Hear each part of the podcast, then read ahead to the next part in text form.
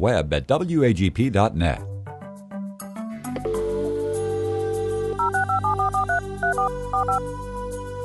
This is the Bible Line, a live radio call in program with Dr. Carl Broggi. Dr. Broggi is the senior pastor of Community Bible Church of Beaufort, South Carolina. And for the next hour, he's available to answer your questions, providing biblical insight and wisdom for everyday Christian living. Our phone lines are open, and if you have a question, you may call 525 1859 locally or outside the immediate area, call toll free 877 924 7980. Now let's join Dr. Carl Broggi. Study and show yourself approved of God as a workman who is not ashamed, accurately handling the word of truth. We welcome you this hour to the Bible line. You may be a first time listener here at 88.7. We have new listeners who come online every day. And if you are, we would love to hear from you. If you have a specific question as it relates to God's Word, that's what we do for the next hour. Maybe you're studying a passage that you're challenged by, or you have a theological, biblical question. Uh, you can email us here directly into the studio. The email address is TBL, that stands for the Bible line, TBL at WAGP.net. Or you can call us live and you can dictate your question, or if you're comfortable, you can go on the air.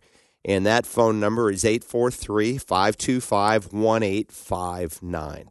All right, Rick, we've had just a ton of email questions that have already come in, and we Maybe we'll knock off some of those. We will give live callers preference this morning. So if you have a question you don't mind going on the air live, we'll give you preference. Otherwise, we're going to begin to tick off many of these email questions that have come in. And by the way, I should say that sometimes people email a question and they're at work and they can't be polite and and a good you know testimony at work by listening.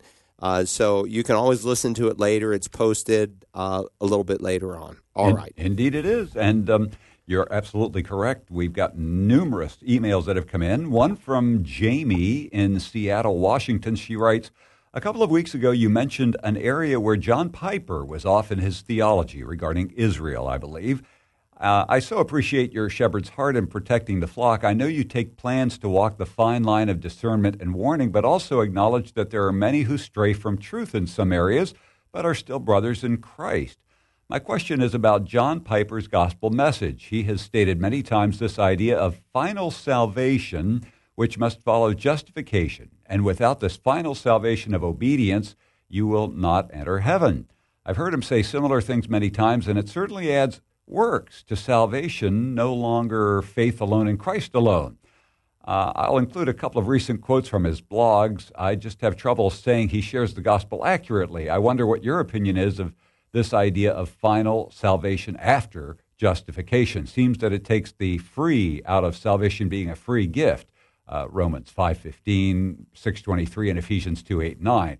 thank you for this radio ministry as well. And uh, so this is one of his blog entries he writes, this being John Piper, so we should not speak of getting to heaven by faith alone in the same way we are justified by faith alone.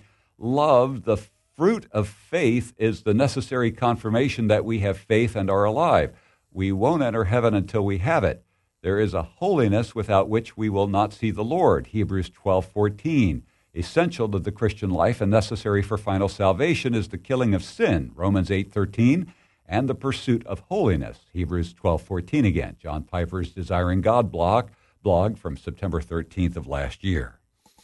All right, these are fair questions, so let me try to tick them off. First, let me uh, respond to the initial comment that you made um, concerning something I said about John Piper. Obviously, I'm preaching on the book of Revelation.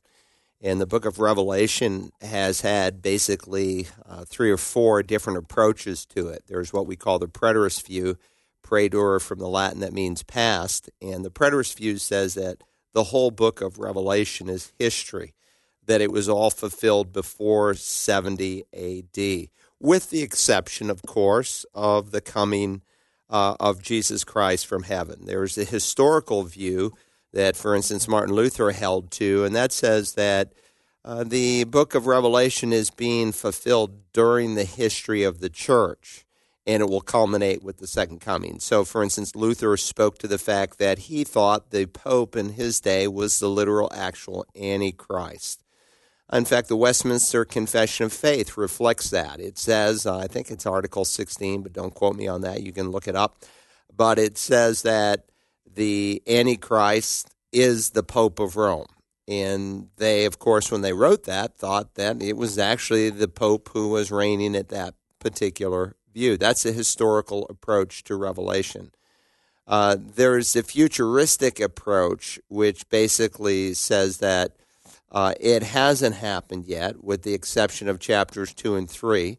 Uh, that unless there's a prophecy in chapter uh, two and three, and there are a few in there, uh, but it's uh, it's futuristic from chapter four on out, and that's actually the divine outline of the book. Write the things which are. That's chapter one, and he records the vision of the resurrected, glorified Christ that he sees. Write the things, or, or the things that are past. Then he says, write the things that are and then he writes of seven churches, and Christ gives seven epistles, seven letters to seven churches that were alive, functioning uh, during that time in church history. And then write the things that will take place meta tauta after these things. And so when you come to Revelation 4 1, twice in the same verse, after these things, beginning the verse, after these things, ending the verse, you know it's like a, a neon light flashing. We are now in the futuristic section of the Revelation. So here's the thing there are some people like Piper who are amillennial. Amillennialists say that there is no millennium, that Jesus is not coming back to literally rule on the earth for a thousand years. Now, there are some people who are premillennial, that is, Christ comes back before the thousand year kingdom, premillennialists. I believe that's what the Bible teaches, but they debate on the events that will precede the second coming whether the rapture takes place before the tribulation, in the middle, at the end, and so forth. There's some other quirky positions within those two points. But they recognize that Christ is going to come back to the earth and will rule and reign for a thousand years. By the way, that's what most of the church fathers held. They believed that Messiah would come back to the earth, just like it says in Zechariah 14, and uh, just as the promises that were made to the people of Israel. Well, there's a guy in the history of the church. He was one of the late church fathers by the name of Origen. And he didn't want to upset Rome by saying that there was going to be a king, namely Jesus, who was going to come and usurp all kings. Uh, that might mean uh, he'd have his head cut off. And so he began to propagate amillennial theology. Augustine adopted the same thing. And so on both of those men's uh, thoughts were the fact that God was done with the people of Israel. So there was no future for Israel. And they'd say that, you know, because of Israel's unbelief, that the promises of a coming kingdom and so on and so forth, it's not going to happen. And again, that spiritualizes Scripture and it misunderstands the unconditional nature of the Abrahamic covenant that God made with Abraham when he put him to sleep. Abraham had nothing to do with the covenant except the, the, fact that he and his lineage was going to be recipients of it. But in terms of promises that he made, it was a unilateral covenant. So John Piper is an amillennialist. He sees no future for Israel. So in his thinking, Uganda is no more significant than the land of Israel. He sees no significance in God regathering the Jewish people back into the land. He sees no significance uh, for the fact that there are Jewish people who want to rebuild a temple. Uh, he thinks that, um, that that that has no relevance to today, and that what you read in Revelation all took place before 70 AD. Look, the problem with that hermeneutic, that principle for interpreting the Word of God, is you are not consistent in how you approach Scripture. How do we know how to interpret the Scripture? Does somebody just say, Well, I think you should interpret it this way? And someone else says, Well, I think you should interpret it this way. Actually, God within the Bible contained the principles on how to interpret His Word. How do I know that? Because you see different writers interacting with one another. And so, for instance, Daniel uh, in Daniel, the ninth chapter. He's reading the prophet Jeremiah, and Jeremiah makes a prophecy that the people would be carried away for a period of 70 years. And Daniel recognizes that the 70 years is almost up. But what is he doing? He's literally interpreting a prophecy that Jeremiah makes. And so when you read New Testament writers as well, interfacing with Old Testament writers, they literally interpret the Bible. Now, by a literal interpretation, maybe it's better to say grammatical interpretation because that phrase, literal interpretation, is often misunderstood. But we are not denying that there are metaphors and similes and so forth throughout the scripture. We're not ignoring that. There are symbols throughout the revelation, but once we understand what the symbol means, then we literally believe it. And so God contained within the Word of God how to interpret the Word of God. So Augustine comes along and you know, he has a very low view of Jewish people. Um, some of you who are listening, maybe you've been with me or you've been yourself to Yad Vashem. Yad Vashem is the so called Holocaust memorial there in Jerusalem. And the very first exhibit that you see when you walk into Yad Vashem and you begin the exhibit portion is an exhibit on Christianity and how Christians have viewed Jews. And the very first quote that you have is by St. Augustine. And it's just like disgusting, the things that he said about the Jews. Just like Martin Luther said some disgusting things about the Jews, just as John Calvin, who people, you know, like wave his flag like he's uh, the most righteous man who's ever walked on the earth. He said some awful things that he had to apologize to God for. I have no doubt when he met the Lord in heaven. Was he a believer? Yes. Is John Piper a believer? He's a godly man. Does he misunderstand eschatology? You better believe it. He is really distorted in his view of end times. He espouses replacement theology. So is he a heretic? No, he's a brother in Christ. He's a godly brother. But his theology is uh, more rooted in Jonathan Edwards than it is in in in I believe a biblical hermeneutic. Uh, it's more rooted in John Calvin than it is in a biblical hermeneutic. And so that that's discouraging to me because he has an influence on a lot of young people right now. And I meet a lot of young pastors who who, you know, are Piperites and I, I think in an unhealthy way. Um, now, in fairness to him, I think maybe you've misunderstood what he's trying to communicate. Uh, but I read it and I don't really have any problem with the blog that you quoted. What he's basically saying is we are saved by grace through faith and not by works. He would be the first to affirm that. But what he is trying to counter is we live in a day when people say, Well, I'm saved and I'm going to heaven, and it really doesn't matter how I live. So you reference Ephesians 2 8, 9, and those are beautiful verses. For by grace you've been saved through faith, and not that of yourselves. It is the gift of God, not of works, lest any man boast. But then the next verse says, for we are his workmanship, created in Christ Jesus unto or to do good works. So we're not saved by works, we're saved to do good works. And so Piper's argument is uh, is a reasonable one is that we live in a day where people say, "Well, I'm saved," but they don't demonstrate that salvation through a changed life.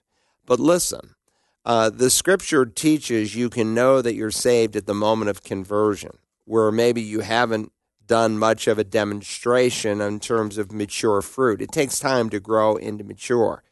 And that's why in the New Testament there's often what we call immediate baptism. Someone was saved and yep, there's a there's a running brook right there, there's a pond right there, there's a a, a, a Jewish uh, mikvah and let, let's go ahead, we'll baptize you right now.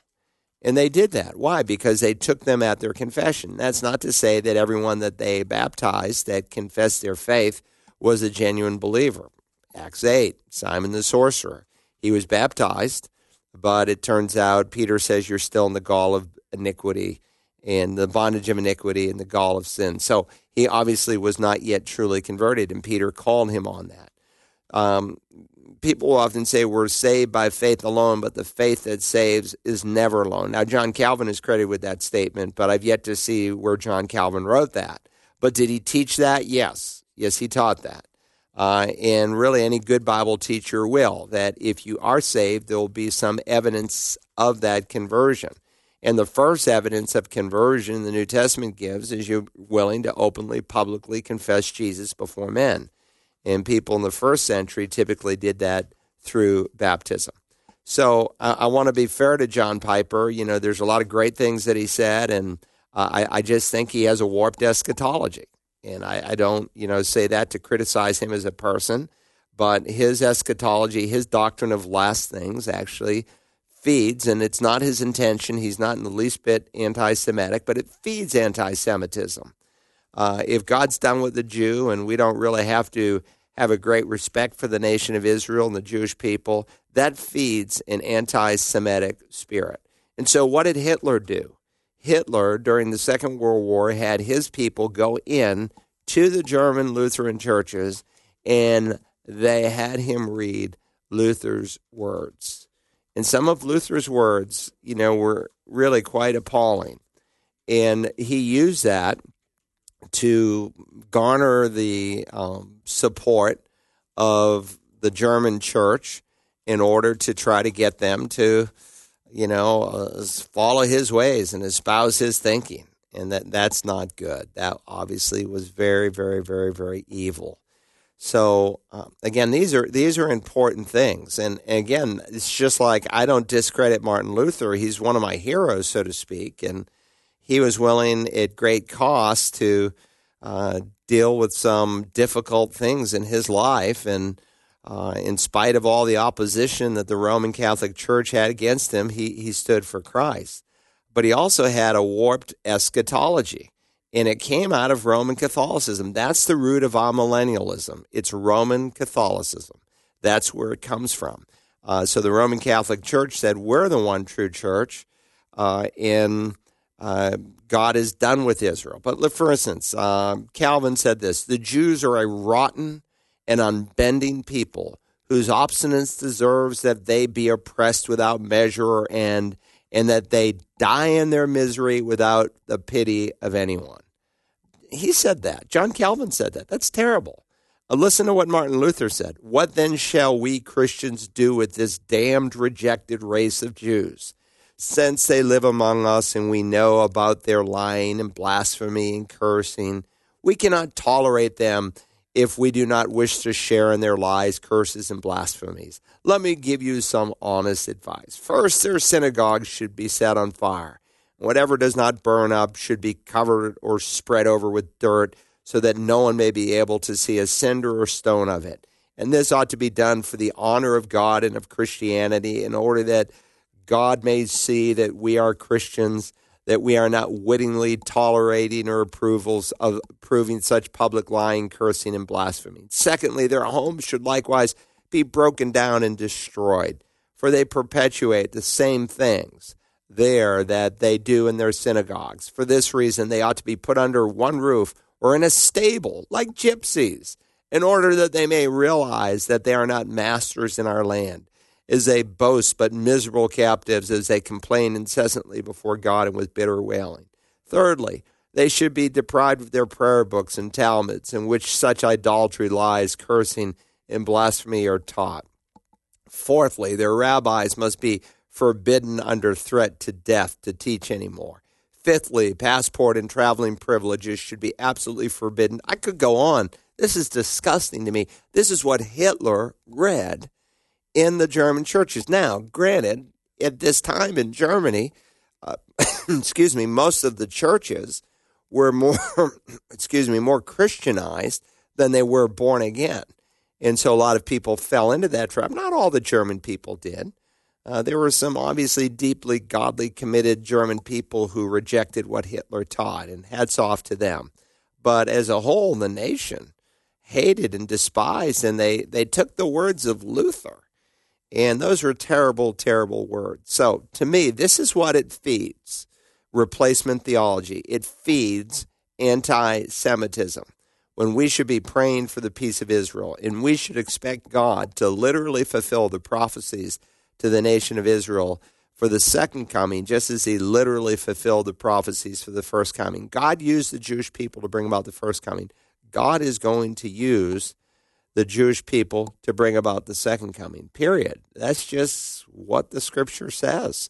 and we don't want to, you know, uh, blaspheme what God has revealed. And so, anyway, I, I hope that helps and will get you thinking. Uh, I, have covered this um, in some of my sermons. I think if you listen to my sermon on Revelation chapter 12, I deal with some of these issues and I deal with the unconditional nature of the Abrahamic covenant. And that's the critical factor here. The Abrahamic covenant, eh, it's unconditional in nature, and we have to understand that. All right, Rick, let's go on to the next question. Alrighty, 843 525 1859. If you have a question on today's Bible line, and Denise from Beaufort would like to know Does God have a sense of humor? well, I, I, would, I'd say uh, perhaps maybe the best indication that God does have a sense of humor is that He created us in His image, and we're so messed up. Uh, but but but lay that aside. There are uh, times in the Word of God when uh, you know God would uh, do something in a way that kind of makes you chuckle. Maybe an example that comes to mind is when the Israelites were using the Ark of the Covenant like a good luck charm. And they took it into battle, if you remember, and the Philistines ended up, you know, capturing it and uh, placing it in the temple of the idol Dagon. Remember Dagon? His statue ended up toppling over, it went head first at one point flat before the face of the ark. And so they sent it back. And the next morning, there he was again, but this time he had his hands and his head cut off as a symbol.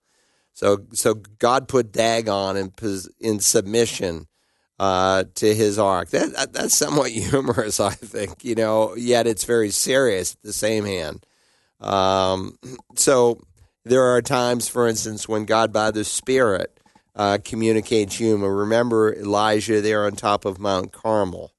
Uh, Mount Carmel is a magnificent place, and when we go to Israel, we always go to Mount Carmel. And by the way, if you're listening, because I have people ask me all the time, when are you going to Israel? God willing, we're planning to take a group in September of 2019. And if you go to searchthescriptures.org, you can download the brochure. But remember Elijah? He said, Well, where, where, where's Baal? Maybe he's off using the bathroom. I mean, it's really it, that now again, the Spirit of God inspired that to be to be brought into the text of Scripture. Anyway, there's um, there's a number of examples we could give, but yes, God has a sense of humor, but it, it's done as a teaching tool uh, not just the laugh for the sake of laughing. But God, God gave us laughter. Remember, we're made in His image, and we laugh. And so um, God made us. He, he speaks in Proverbs about how humor is a good thing and how it's good for our bones in Proverbs and so forth. So, uh, yet there's a seriousness and a soberness about God's character that we must not ignore. Very good. We've got a live caller standing by. Let's go to them now. Thanks for holding. Good morning. You're on the Bible line. Good morning, Dr. Brooks. This is Anthony. How are you doing? Hey, good, Anthony. How can we help today? You still there? Yes, sir. Live in the well. Oh, okay. I can barely hear you, Pat. Well, question. You can hear me good? Yeah, coming um, through loud and clear, Anthony. Okay. You can hear me? Yes, sir. Loud and clear. Okay. Uh, Pastor, is is there a difference between and I'm, I'm pretty sure it is. What is the difference between being filled with the Spirit of God and the Spirit of God coming upon you like what he did to Samson? I guess when Samson needed strength, did the Lord just come upon him then with the Spirit of God? Uh, is there a difference? And I'm going to listen to you. All right, that's a great question. I, I think I need to precede it by saying that uh, Old Testament saints have a different relationship to the Spirit of God than we do. And I taught a course on pneumatology. Pneumatos is the Spirit, and so pneumatology is the doctrine of the Holy Spirit. And so I have a whole course on it. It's at searchthescriptures.org, and we deal in that course with the Old Testament believers' relationship to God's Spirit. He didn't even deal with everyone in the same manner. Uh, there was a special group of people. They're called the prophets, and God's Spirit would speak through them. He would come upon them. Uh, there were some of God's anointed, like King David, where he saw Saul uh, because of sin, where the Spirit of God left him. He saw the Spirit of God. Somehow there was a visible expression of the Spirit of God leaving Saul, just like there was a visible expression at Christ's baptism of the Spirit of God coming upon Jesus. Now, what that visible expression was with Saul, we're not told, but David was able to discern that he could see the Spirit leaving him. And of course, after he commits the sin with Bathsheba, he prays, Lord, take not thy Holy Spirit from me. That's an Old Testament prayer because, unlike the Old Covenant believers, when we are born again, and this is a promise of the new covenant. And Jesus interfaced with Nicodemus. He said, "You know, you're the you're the teacher of the Jews, and and you don't get that uh, that you need to be born again. He, he said there's a sense, Nicodemus, that you should get it. In, in what respect? And that he interfaced with the Old Testament scriptures. And so Jesus then says in the next verse, Truly, truly, I say to you, we speak of what we know and testify of what we have seen, and you do not accept our testimony. So he goes from the first person pronoun to the first per- singular to the first person plural. Why? Because at that point, Jesus is calling him on the map as the teacher of Israel in the prior verse. You should have known these things. Why? Because what I'm teaching, I'm teaching with what the prophet said about the coming of the Spirit. Passages like Jeremiah 31 or Ezekiel 36. So we have a unique relationship with the Spirit. The moment we're born again, He comes to live inside of us. He never leaves us. Uh, he can't leave us like He left Saul. So what David prayed, no new covenant saint should pray, Lord, take not your Holy Spirit from me, and that He's not going to physically actually leave us. He is sealing us until the day of redemption. Now, that's not to say that while He may be living in us, he is not filling us. And so the Bible makes a distinction between the indwelling of the Spirit and the filling of the Spirit. But with that said, Samson, under the Old Covenant, he was one of those recipients who had a unique relationship to the Holy Spirit because the Holy Spirit didn't do with um, the vast majority of the people uh, that he did with, say, the 70 or with the prophets or when he gave Samson great strength. Um, with that said, when you come into the New Testament, you see, for instance, in Acts chapter 4, there's a prayer meeting that's going on. And remember, uh, these guys had been out preaching the gospel. Uh, Peter had given his second sermon, and uh, as a result, some guys were arrested. Uh, the the leaders are very upset with them uh, because you know five thousand men, excluding women and children, you know, come to faith. Uh, they're arrested. They end up being released, and so then they have this prayer meeting, and their prayer meeting is recorded in the second half of Acts four. And so, um, of course, their response to those who arrested them is whether it's right in the sight of God to give heed to you rather than to God, you be the judge. For we cannot stop speaking about that which we've seen and heard. And when they had threatened them further, they let them go, finding no basis on which to punish them on account of the people, because they were all glorifying God for what had happened. For the man was more than 40 years old on whom this miracle of healing had been performed. And if you remember, that was the uh, basis for the second sermon. Uh, they meet this lame beggar uh, going into the temple, and they say, Silver and gold we have not, but in the name of Christ, get up and, and walk. And so they're threatened, they're released. And then when they're released, it says they went to their own companions and reported all that the chief priests and the elders had said to them. And when they heard this, or the, their companions, they lifted up their voices to God with one accord.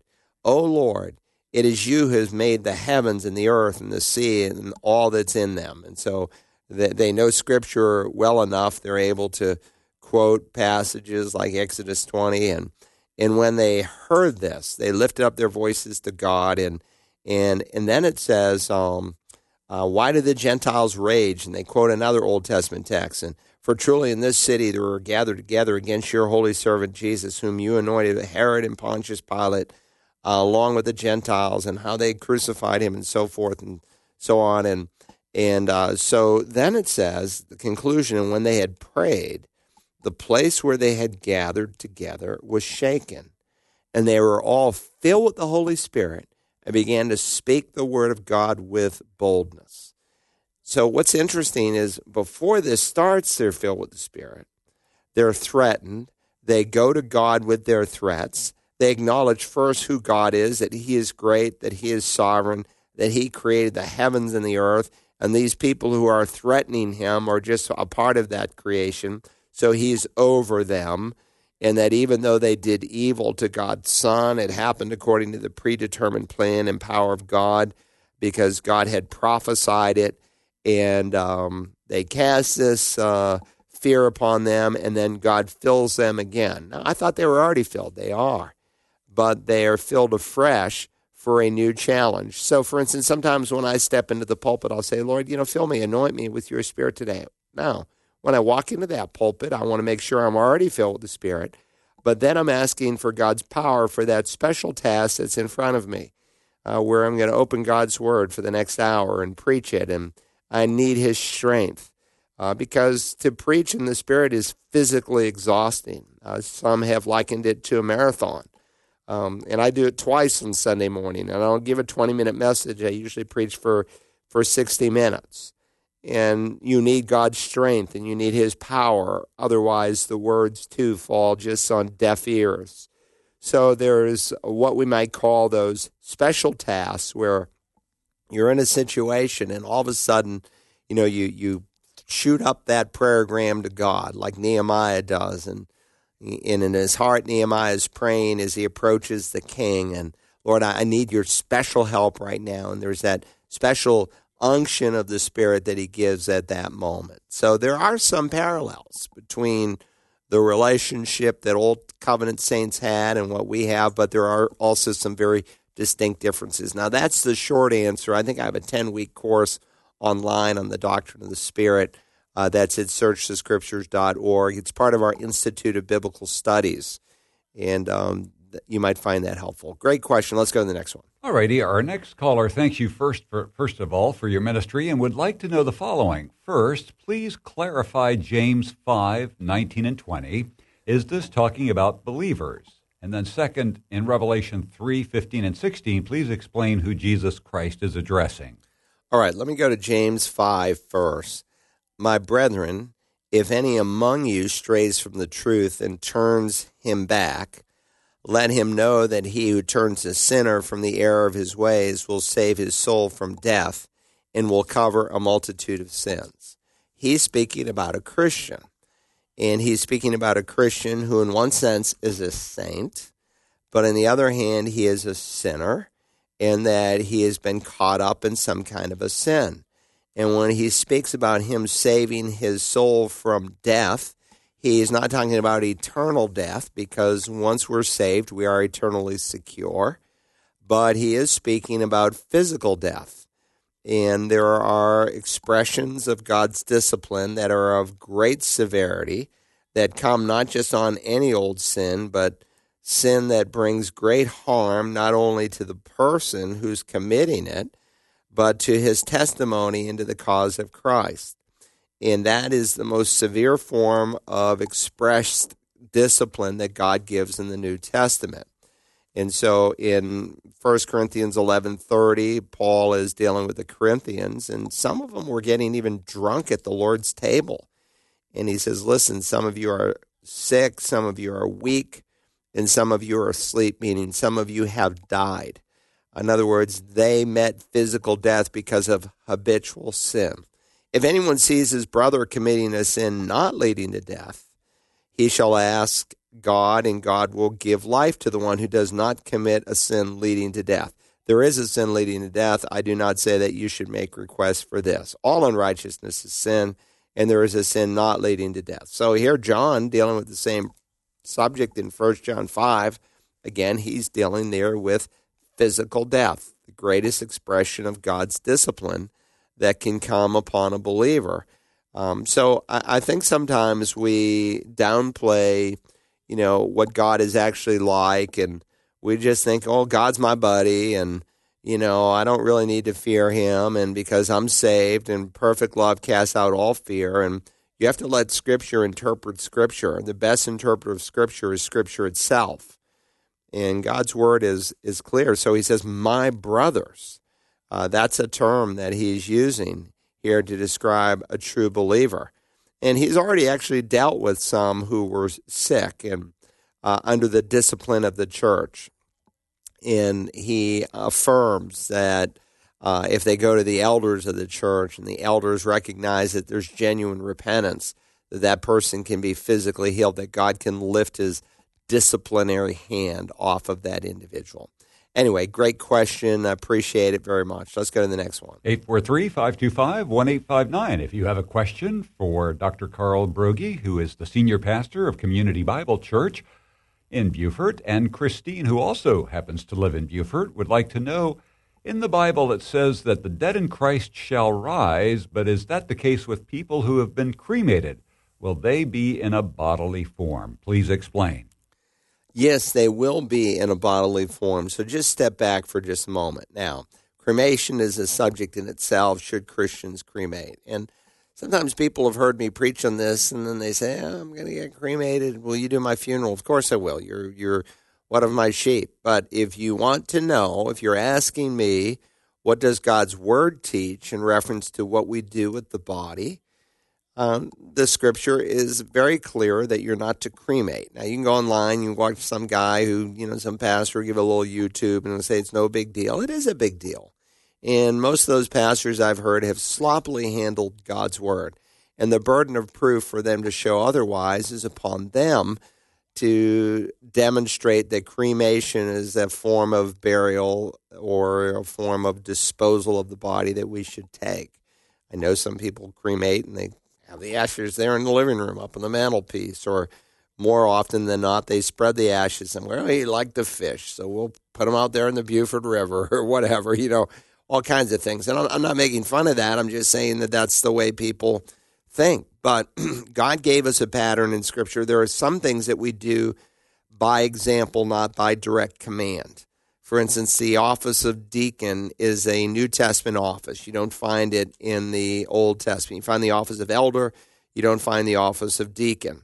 It's a it's a New Testament office. Why do we have deacons today? Because there's a command to have deacons? No, we do it by example. There's an example in Acts 6. There's an assumption because God gives a series of qualifications for a deacon of what he should look like. And I say he because it is a male office. I know there are some who have deaconesses, but that's a stretch. And the Phoebe passage and others, I think, are mishandled. But lay that aside. Uh, that's not the focus of this question, but we do it by example uh, because God gives us that example, we follow it. And so the churches, uh, like in Philippians 1 1, he addresses the elders and the deacons who are there in the city of Philippi. Two New Testament ongoing offices that we have today. Again, uh, when we deal with the subject of cremation and burial, the example that God gave us is that we are to bury our loved ones. So, Abraham, Isaac, Jacob, Joseph, they were all buried. Joseph knew that they were going to be in a period of slavery. And so he said, Look, just take my box, take my box of bones, and make sure I'm buried in the promised land. One, that was a great expression of faith. He believed the promises that God made were going to be specifically fulfilled. And so, some 400 years later, after the slavery is over, a prophecy that God had made to Abraham that they would be in a land, a foreign land. They'd be there for 400 years, and then when the um, then when the iniquity of the Amorites is fulfilled, when they've had every possible chance to repent, and they've reached the brim of God's patience, and not one more drop of patience can be added, then God will send His people into the promised land and they would deal with the Amorites, but not because God didn't love the Amorites. He gave them a chance to repent. But you see God's people being buried. God Himself does a funeral. It's in the last chapter of the book of Deuteronomy. So, again, if I wanted to follow the example of God Himself, what would I do? Well, I'd want to do what God did.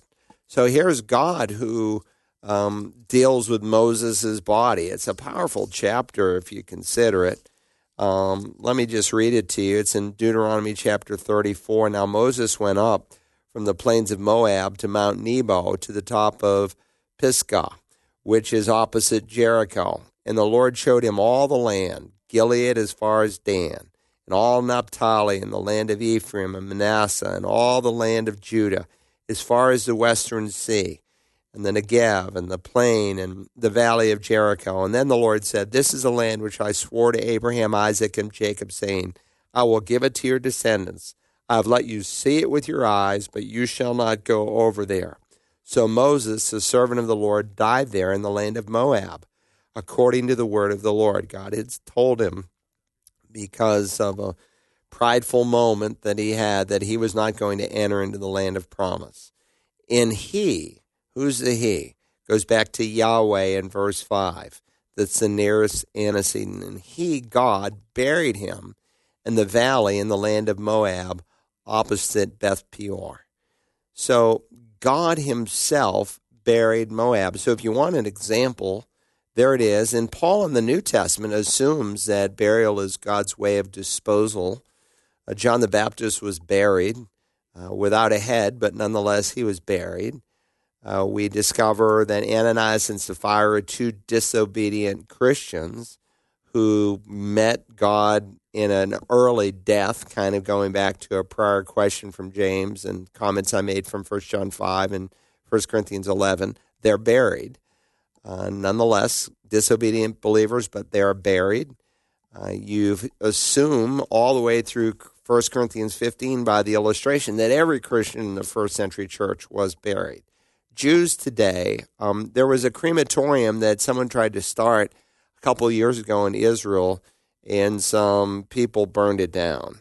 They said it's not going to happen in this country. You won't find a Jew who's cremated. Jewish people are buried. Why? Because that's clearly what God's word illustrates. Now, with that said, and let me just give you a little history 1876 is the first cremation in the United States, and it was performed by Unitarians. Uni meaning one. They affirmed the oneness of God, but they denied his triunity. And so Unitarians are theological heretics. And today, now we have groups like Unitarian Universalists and just they promote all kinds of wicked, evil things.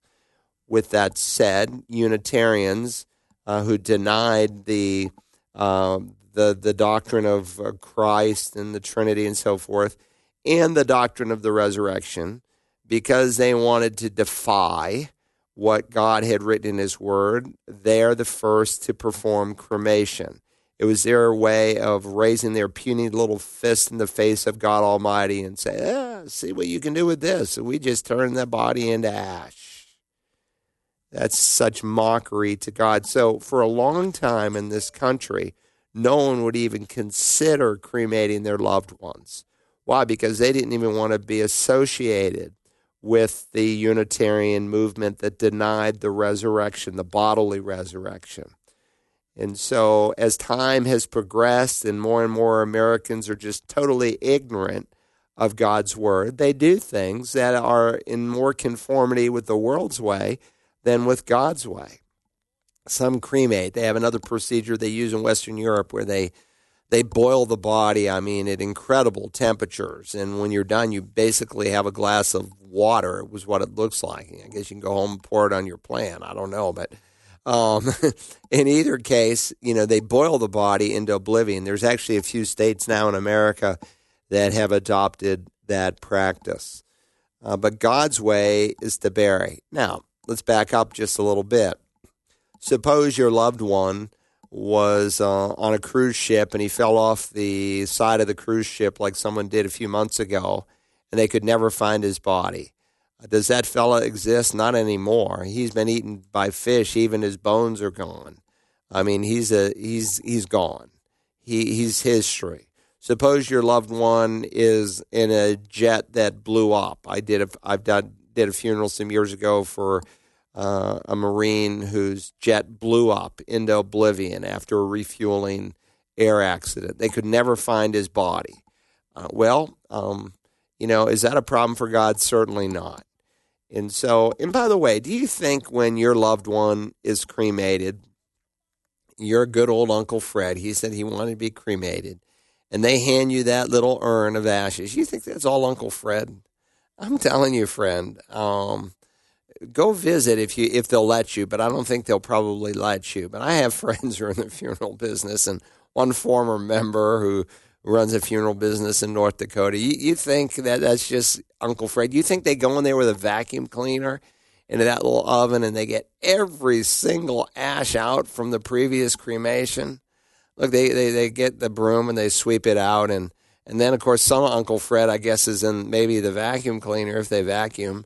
Um, but, you know, who knows how many people are in that little urn that you have. And then, again, back up again and do you think most people are consistent in the disposal of the body? Let's say uh, a three year old dies. You think they're going to cremate that little three year old? It's almost unthinkable for the parents. I, have I've done over 500 funerals and unfortunately a number of children. It's unthinkable for the parent to take their little boy or girl and say, We're going to burn him in an oven and then just have his ashes spread somewhere. No, they they don't do that. So there, the people who practice cremation aren't even consistent. And then just practically, and again, I've done hundreds of funerals.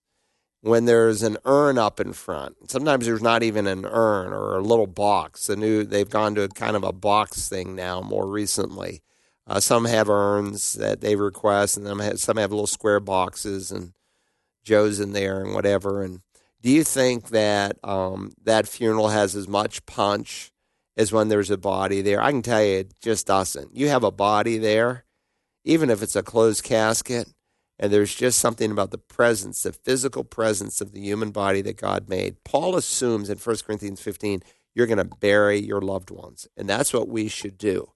So you say, well, it's in my will to uh, cremate. Well, change your will. Change your will. Do it God's way. You say, well, it's a little more expensive look, it's your last will and testament.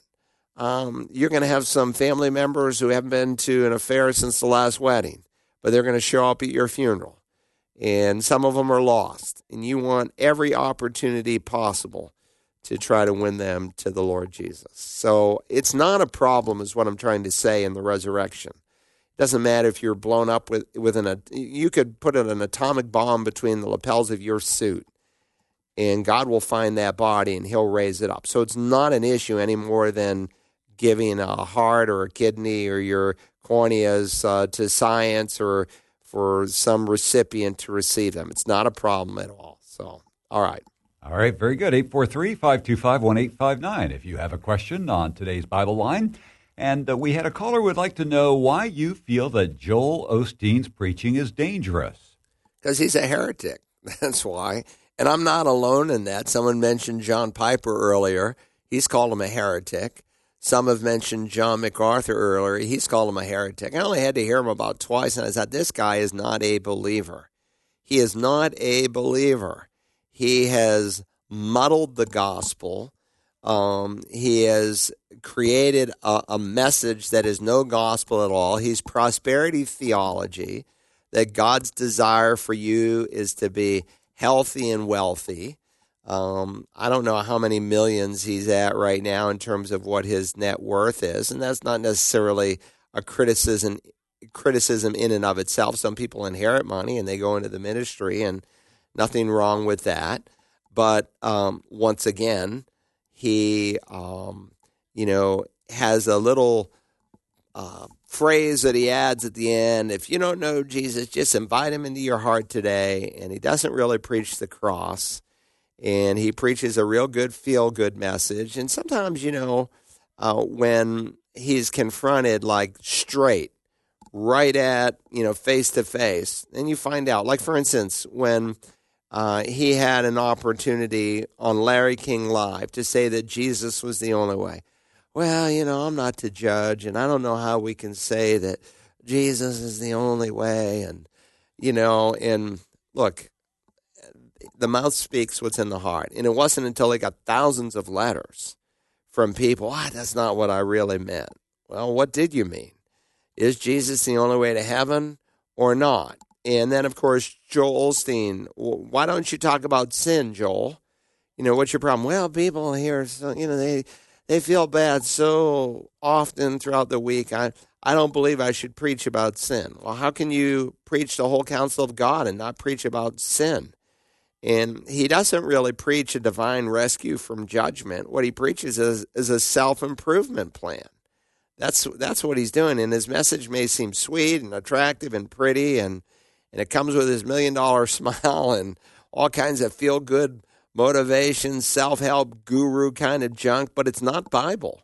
You see, and the problem is here's the problem is that, and now again, I don't know who asked this question, but if they watched one sermon from beginning to end and they could not discern that this guy was a fake, then it tells me that they don't know their Bible very well.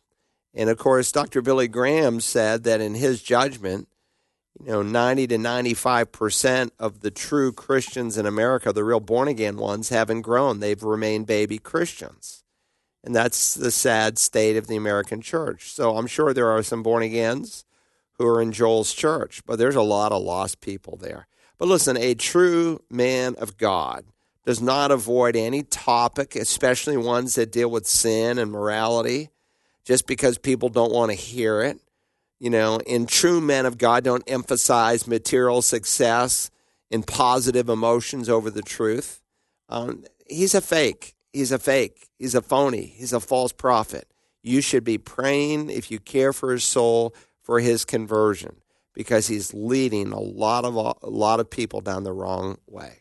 Okay, we got about three and a half minutes left. Time, I think, to answer this one. A caller says her daughter goes to a college that teaches the Bible is wrong and evolution is true. How does the student pass her tests if she disagrees? Well, um, be as wise as a serpent and innocent as a dove. And so I had some sons who went to USC. They're deeply committed to Christ. And so when asked on a given position, they would say, well, the view that our teacher, that our professor propagates is. And they state what the professor wants to hear what that person's view is. Now, if the uh, teacher also gives them an opportunity to go beyond that and to give their view, then they have an opportunity for testimony, even if it costs them a grade. And there, I hate to say it, but there are professors like that who, you know, because you are a Christian, you are persecuted for it. Why, why does man want to obliterate the creation of Adam and Eve? Why does man want millions and millions of years? You, you can't be a theistic evolutionist and believe that God used the process of evolution to create the world and be a true biblicist. You are defying doctrine after doctrine after doctrine. The Bible clearly states that death entered into the world through sin. So now you have death and disease and uh, all kinds of things ever before the fall of man. When the Bible is very clear, that's a result of the fall you totally undermine Paul's argument in Romans 5 for a one on one correspondence. Just as sin entered into the world and death spread to all men, even so Christ's death, the person of one life, namely the God man Christ, provided a way of escape for all people. That one act could affect all in both cases. Now you have to receive that act uh, by faith, Paul will go on to argue. So it's not a perfect parallel. But when Christ died, he didn't die for some or most or just the elect. He died for everyone. That's what the Bible affirms. So, wise as a serpent, innocent as a dove, state what the professor is asking. If the professor's question is, but also you are free to give your view of this, then you can give your assessment. Um, and it may cost you a grade, uh, but that's sometimes the cost of following Jesus Christ. Well, very good. I've got about a minute left. Anything you want to promote? Well, there's always something to promote. If you don't have a church home, we would invite you to Community Bible Church. We have our fall festival coming up on the last Sunday night in October on the 26th. We usually attract a few thousand people to this event. There's hay rides, bonfires, games for the kids. It's for grandparents. It's for people with no children. You could be 80 and have a great time. You could be a young couple. It's a wonderful alternative to uh, Halloween for a lot of families as we celebrate God's goodness. Then the following Sunday, the first Sunday in November, we have Friend Day at Community Bible Church. And if you don't have a church home or if you have questions about what it means to be a Christian, you should definitely come that Sunday. Thanks for being with us today. I hope you have a great day as you walk with Jesus Christ.